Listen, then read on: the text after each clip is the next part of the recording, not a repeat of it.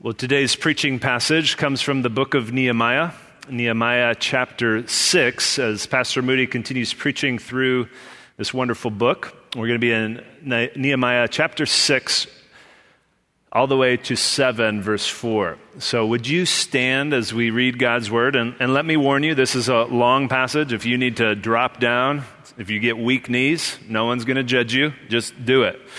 We don't want anyone falling over on this. So, this is God's word, Nehemiah 6, starting in verse 1. Now, when Sanballat and Tobiah and Geshem the Arab and the rest of our enemies heard that I had built the wall and that there was no breach left in it, although up to that time I had not yet set up the doors and the gates, Sanballat and Geshem sent to me, saying, Come and let us meet together at Hakkephirim in the plain of Ono but they intended to do me harm. And I sent messengers to them saying, I am doing a great work and I cannot come down. Why should the work stop while I leave it and come down to you? And they sent to me four times in this way, and I answered them in the same manner.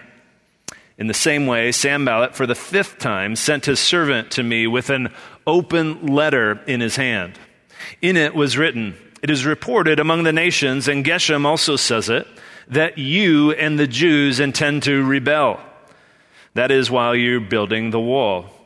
And according to these reports, you wish to become their king. And you have also set up prophets to proclaim concerning you in Jerusalem there is a king in Judah.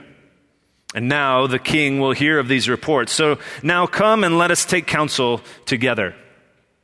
Then I said to him, saying, No such things as you have said have been done, for you are inventing them out of your own mind. For they all wanted to frighten us, thinking their hand will drop from the work and it will not be done. But now, O God, strengthen my hands. Now, when I went into the house of Shemaiah, the son of Delaiah, son of Mehetabel, who was confined to his home, he said, Let us meet together in the house of God within the temple. Let us close the doors of the temple, for they are coming to kill you. They are coming to kill you by night. But I said, Should a, such a man as I run away?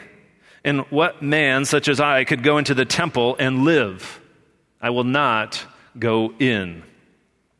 And I understood and saw that God had not sent him, but he had pronounced the prophecy against me because Tobiah and Sanballat had hired him. For this purpose he was hired, that I should be afraid and act in this way and sin, and so they could give me a bad name in order to taunt me. Remember Tobiah and Sanballat, oh my God, according to these things that they did. And also the prophetess Noadiah and the rest of the prophets who wanted to make me afraid. So the wall was finished on the 25th day of the month of Elul in 52 days. And when all of our enemies heard of it, all the nations around us were afraid and felt greatly in their own esteem, for they perceived that this work had been accomplished with the help of our God. Moreover, in those days, the nobles of Judah sent many letters to Tobiah, and Tobiah's letters came to them. For many in Judah were bound by oath to him, because he was the son of in law of Shechaniah, the son of Arah, and his son Johanan had been the daughter of Meshullam, the son of Bechariah, as his wife. Also, they spoke of his good deeds in my presence and reported my words to him. And Tobiah sent letters to make me afraid. Now, when the wall had been built and I had set up the doors and the gatekeepers, the singers, and the Levites had been appointed, I gave my brother Hanani and Hananiah, the governor of the castle, charge over Jerusalem. For he was a more faithful and God fearing man than many. And I said to them, Let not the gates of Jerusalem be opened until the sun is hot. And while they are still standing guard, let them shut and bar the doors. Appoint guards from among the inhabitants of Jerusalem, some at their guard posts and some in front of their own homes. The city was wide and large, but the people within it were few, and no houses had been rebuilt. This is the word of the Lord. Amen. You may be seated.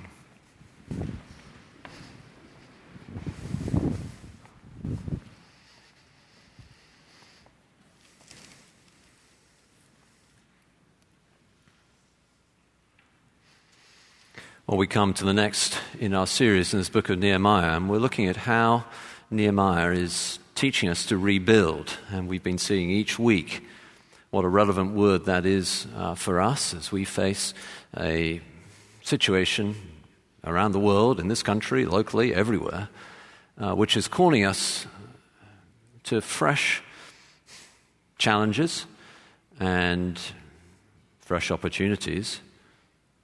But in particular, we need then to think about how to rebuild. But there are potential resistance to that message. And we looked at one last week. Uh, someone might be thinking, well, what about the poor? The message here is to rebuild based upon God and His Word and the Bible and the gospel. But someone might say, what about the poor? What about injustice? What does Christianity have to say about that? So we looked at that last week. This week, we have another potential barrier to this message to rebuild that is addressed in the story. And that barrier is a more practical one, a more personal one. What if I don't feel I can rebuild? What if I feel like I've just had enough? I give up. I can't do it anymore. It's too hard. You're asking me to rebuild based upon God. I'm just trying to survive. Why should I trust in God? And so here we have a series of tests, a conspiracy against Nehemiah and God's people that Nehemiah defeats and so we're going to look at the conspiracy and then how Nehemiah defeats it. And the conspiracy, well, there really there are four waves of this conspiracy. Uh, the first you'll find in uh, verse 2, where there's a letter. Sanballat and Geshem, who are the enemies of Nehemiah and God's people, sent to me, find later it's by letter, saying, Come and let us meet together at Hakkephirim in the plain of Ono. Well, what could be wrong with that? Uh, in essence, what they're saying on the surface is uh, you and I are loggerheads. There's a conflict between Sanballat and Geshem and Nehemiah and God's people. They're offering a, a meeting to resolve this problem.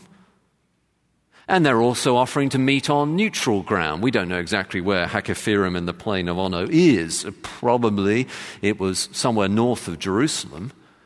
But the point of it is that it's neither Samaria, where Sanballat's power base was, nor Jerusalem, which of course was Nehemiah's power base, but a neutral ground, somewhere in between. Not in his office or Nehemiah's office, but in a coffee shop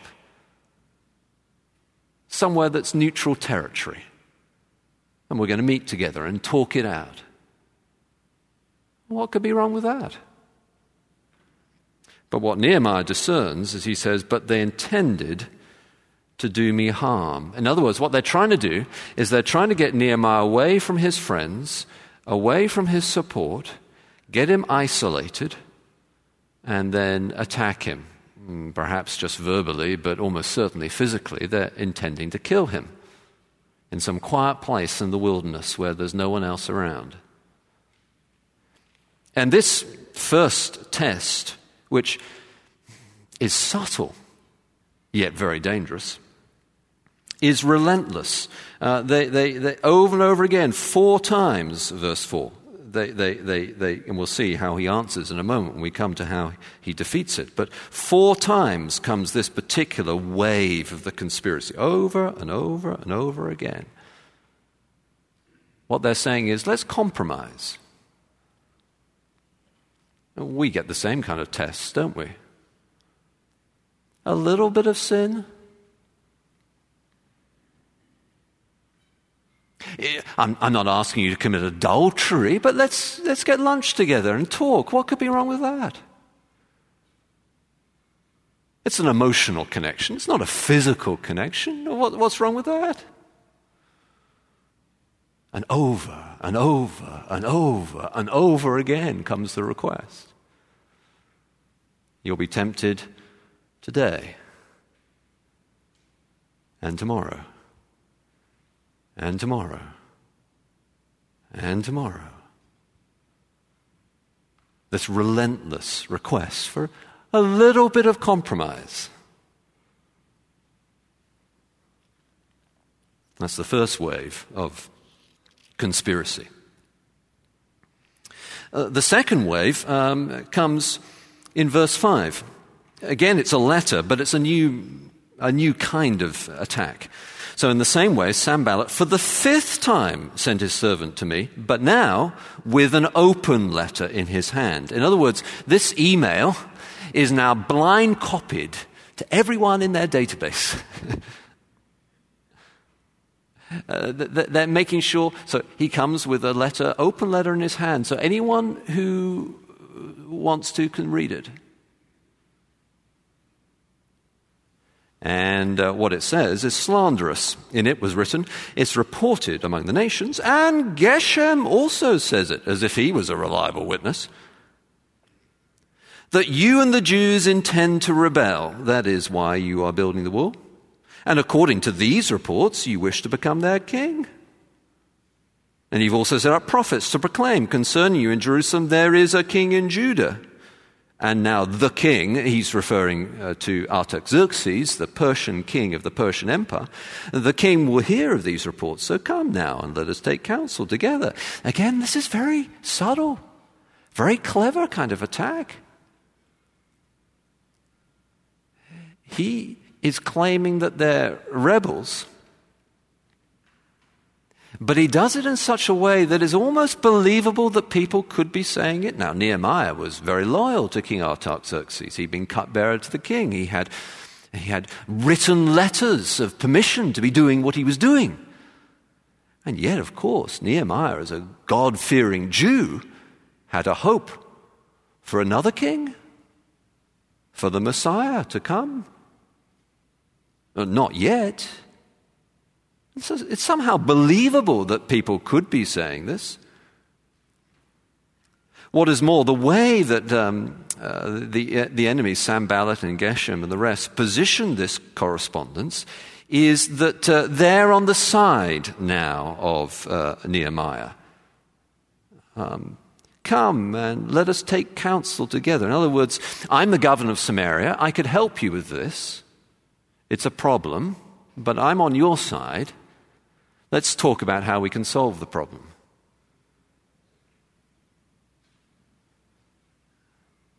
Again, that's a very common approach to testings that you will experience.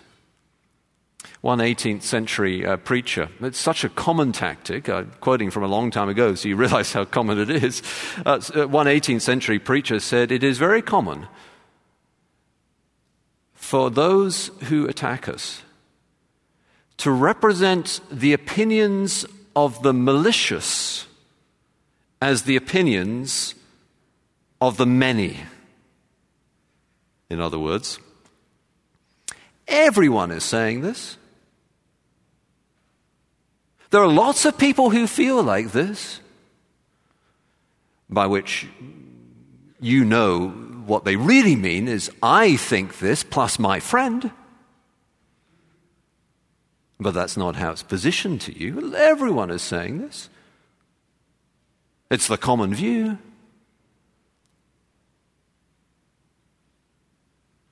And that is a, a, a, challenge, a temptation, isn't it?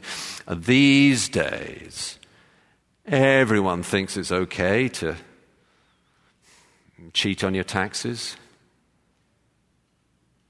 these days, everyone thinks it's okay just to have a little white lie.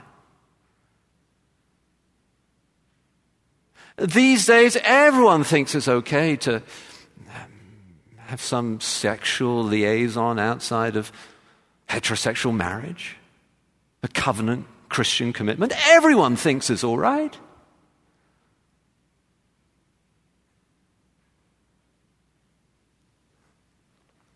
And we'll see how Nehemiah defeats these conspiracies in a moment. But that's the second The third uh, conspiracy is the most insidious.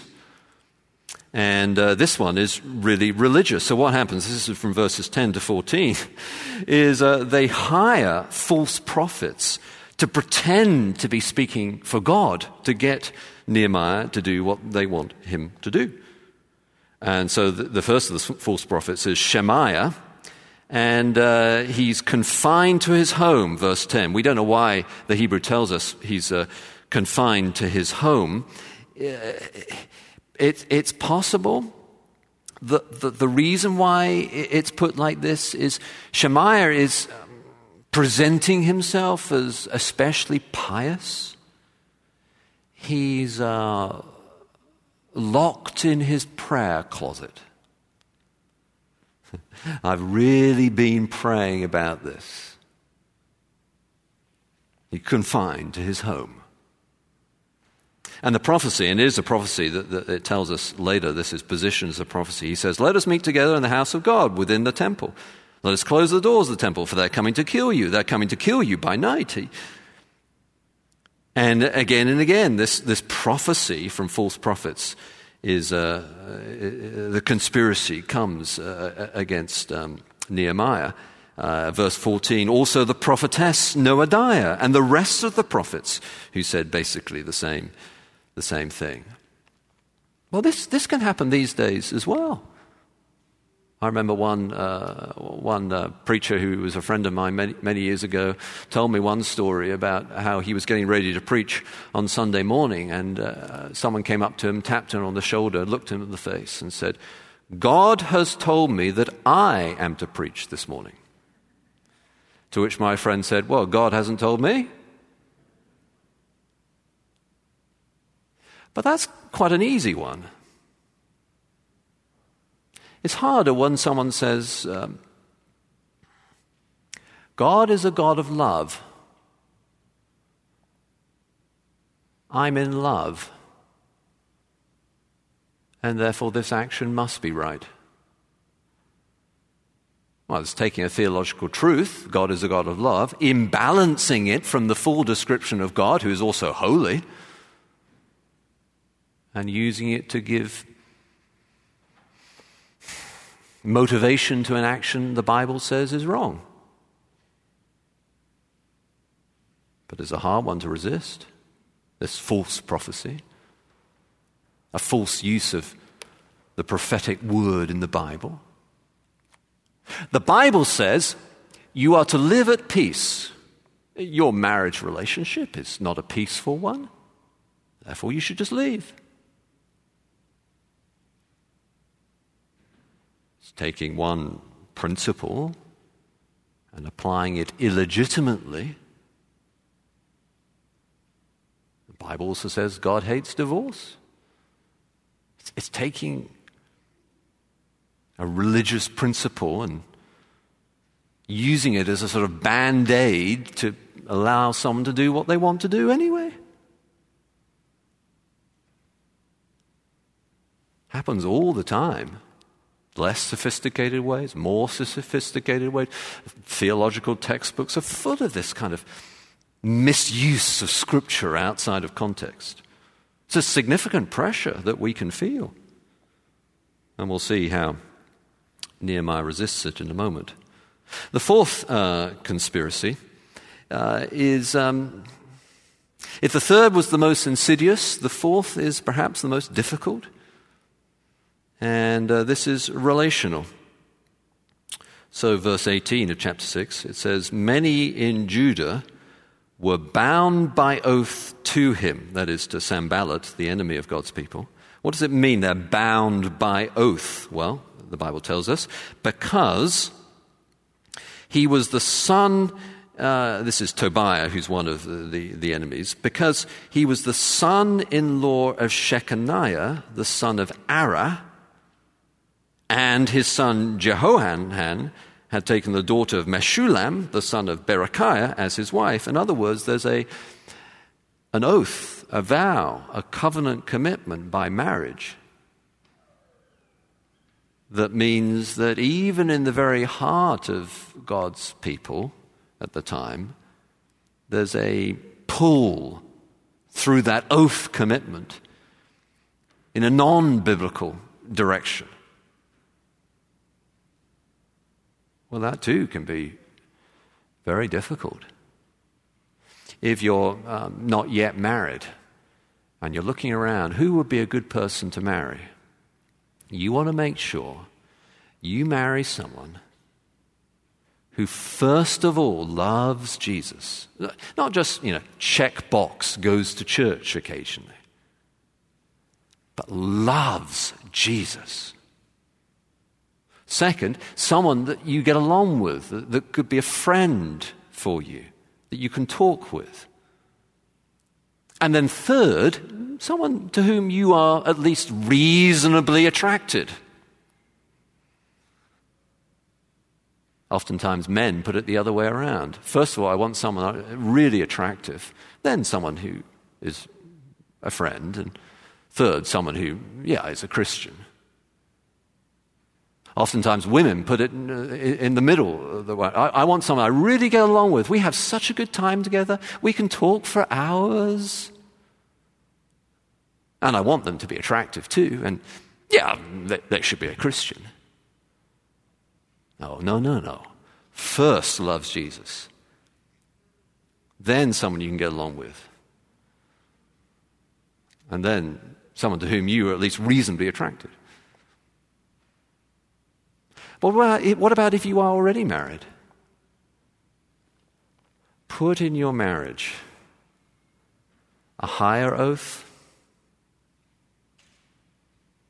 a stronger commitment a covenant to God? You say, what does that mean? What it means is reading the Bible and praying together.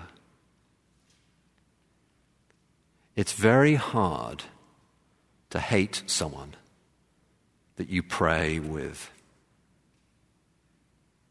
In all my years of pastoral counseling, I have never yet come across any married couple that prays together and reads the Bible together each day that has any serious marital difficulties. Not once. Pray together. Read the Bible together. So, those are the four waves of the conspiracy. How does Nehemiah defeat them? Well, uh, first of all, he absolutely refuses to compromise. Uh, verse 3. I sent messengers to them saying, I am doing a great work and I cannot come down. Why should the work stop while I leave it and come down to you? In other words, he has a priority. He has a principal commitment to what Jesus taught us seek first the kingdom of God, and he's not going to be sidetracked. Don't be sidetracked from your calling as a father, as a husband, as a mother, as a wife, as a pastor, as an elder, as a deacon, as a teacher. To mess around with some sort of ridiculous controversy. Do what God's called you to do. Don't be sidetracked. So that's the first way he defeated the uh, conspiracy. He absolutely refused to compromise. I'm doing what God wants me to do, and I'm not going to take time off to stop. I'm going to do it. And that's it. Over and over and over again, he said the same thing. No, no, no, I'm going to keep going. Absolutely refused to compromise. And then, second, the second way he defeated the conspiracy, he had a firm grasp of truth. So, verse 8, and then there's this conspiracy theory they come up with, which is nonsense about him rebelling against the king and all the rest. And so he says, verse 8, no such things as you say have been done, for you are inventing them out of your own mind. He has a firm grasp of the truth. There are all sorts of conspiracy theories around us today. You no doubt have come across them yourself. QAnon is, is one, and there are others.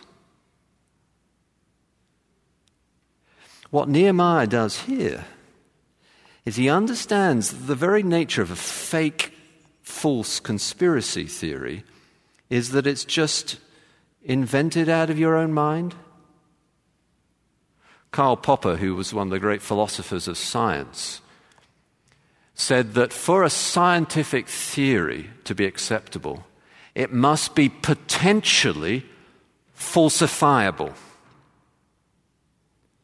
At least potentially proved to be wrong.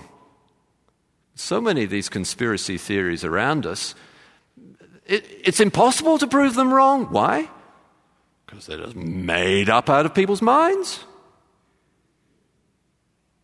And by that nature, not only are they wrong, they don't even rise to the level of being wrong. They're fantasy. You're just making it up out of your own mind. He had a firm grasp of the truth. And so often, the temptations that come against us, we think that they're strong arguments, but really they're not. Uh, C.S. Lewis understood this so well in his book, The Screwtape Letters, where he describes how an older devil is giving advice to a younger devil about how to tempt uh, his patient. And, he, and, the older devil at one point says, to, to listen to you younger devils, you would think that our, it was our job to make arguments. It's our job to fuddle, he says, that is, to confuse. We are not there to teach, we're there to confuse. Lots of people are saying this, everyone thinks this. Nehemiah has a firm grasp of the truth. No such things as you say have been done, for you're inventing them out of your own mind. And then, verse 9 he says this But now, O God, strengthen my hands. Now, in my version of the Bible, and perhaps in yours as well, it says there's a, there's a footnote there that says that Hebrew lacks, O God. In other words, in the original, in the Hebrew, it doesn't say, But now, O God, strengthen my hands. It says, But now, strengthen my hands. And the translator supplies the phrase, O God, because they are interpreting the Hebrew to be a prayer. But now strengthen my hands. They assume it's, he's praying to God, which is possible. Or it's possible he's really speaking, as it were, to himself. Come on, Nehemiah. Now's the time to be strong. Strengthen your hands. You, you, can interpret it as a prayer if you like, and of course, many people have. It's interpreted that way in our translations. Myself, I think of it more, Nehemiah, of course, prays elsewhere at great length, and prayers fantastically significant and important in the book of Nehemiah. But here, I think, it's more him saying to himself, Come on, Nehemiah, get strong. We need that too. Sometimes I think we Christians, and perhaps you're not yet a Christian, and I'm speaking to the, the Christians, we Christians listen so much to devotional material or songs that are gentle, quiet, reflective, that we, we lose this this grit. I sometimes feel we need to listen less to the kumbaya kind of material and a bit more to the theme tune from Rocky. Like, let's get strong. And Nehemiah says the same sort of thing later. He, he says, uh, uh, verse 11, Should such a man as I run away? And what man such as I could go into the temple and live? I will not go in. It's like, I'm going to be a man here. I'm stepping up. I'm not going to do it. Be strong, Nehemiah. Be strong. Paul says the same thing in 1 Corinthians 16, verse 13, where it says, Take courage. Or in the older translations, it put it as, Quit thyself like a man. Get tough. Hold on to your convictions. Don't be a pushover. Resist the devil, and he will flee from you. But then finally, as he defeats this conspiracy, he does it by uh, building a team. You see this in verse 2 of chapter 7. I gave my brother Hanani and Hananiah, the governor of the castle, charge over Jerusalem. For he was a more faithful and God fearing man than many. So there's, there's Nehemiah. He's, he's discerned that he's surrounded by these relational connections that are pulling God's people in a wrong direction through marriage, and they're being yanked in this other direction. So what he does is he builds another team. He shrewdly delegates. That's what Paul tells Timothy to do in the New Testament. Entrust the truth to reliable men who will also be qualified to teach others. So here's Hanani, who proved that he was reliable by coming to find Nehemiah when he, he, he, uh, from, when he traveled all the way from Jerusalem and told him what was going on, he proved his reliability. And there's Hananiah, who'd been governor of the castle and approved his faithfulness. The Faithful and God fearing man. And he delegated to them. He built another team. But that's true not just in church life, not just in organizational life but true in personal life as well. You need to have around you friends who fear God. The myth of individualism is that we will just do what we think's right, whatever anyone else says around us. But the truth is, we are far more influenced by those around us than we like to pretend. You need to be involved in a small group. You need to be involved in an adult community. You need to carefully pick friends who will not twist Scripture, who will not ask you to compromise, but will stand firm with you.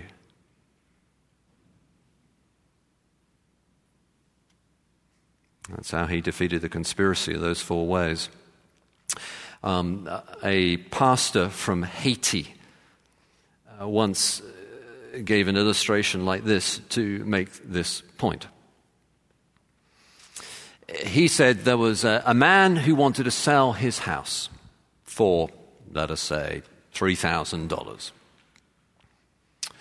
And there was another man who wanted to buy the house but he could not afford $3,000. And so, as they haggled back and forth, eventually the man who wanted to sell said, Okay, I'll sell it to you for $2,000 on one condition. Oh, yeah, what's that condition? The condition is that I'll put a nail above the front door that is mine. You can have everything else, but that nail I'm putting above the front door, that's mine. And the other man said, Well, fine, yeah, that's okay. So they, he sold the house for $2,000. Some uh, time later, the first man who had sold the house wanted to buy it back. And he came to the, uh, to the man to whom he'd sold the house and asked him to, uh, uh to sell it, uh, but the, uh, he didn't want to sell it. He, he, he, liked the house that he bought. He didn't want to give it back to the, the man who'd sold it to him. And so he said no. So the first man who'd originally sold the house one day, very early in the morning, went to the front door of that house And on that nail that was his, he hung a very large and very dead and very much rotting animal. It began to stink the place out. Soon enough, the guy wanted to sell it, but no one would buy it. The first guy got the house back for practically nothing. One little nail. One little area of compromise. The thin end of the wedge. Don't give the devil a foothold.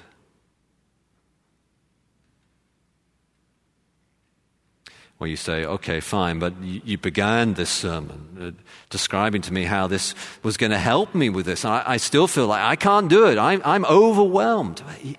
Okay, yes, but you see, in the story, you're not Nehemiah. I'm not Nehemiah. In the story, we're the people that Nehemiah is protecting.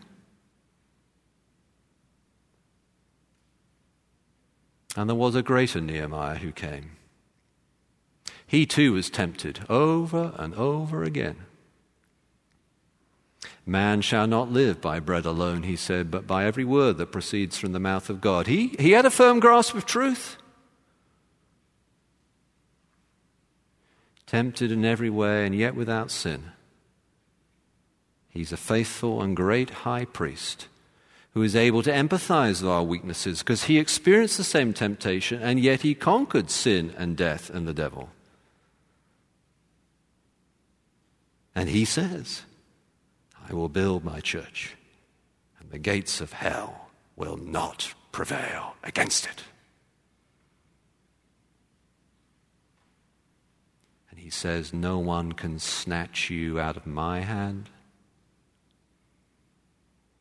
and in Him. And as Paul puts it, in the power of His might,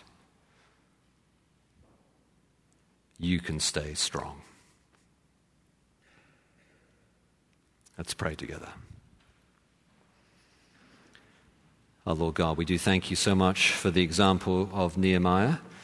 And we pray that, uh, like him, we'll be able to defeat the attacks and temptations that we face also on a daily basis.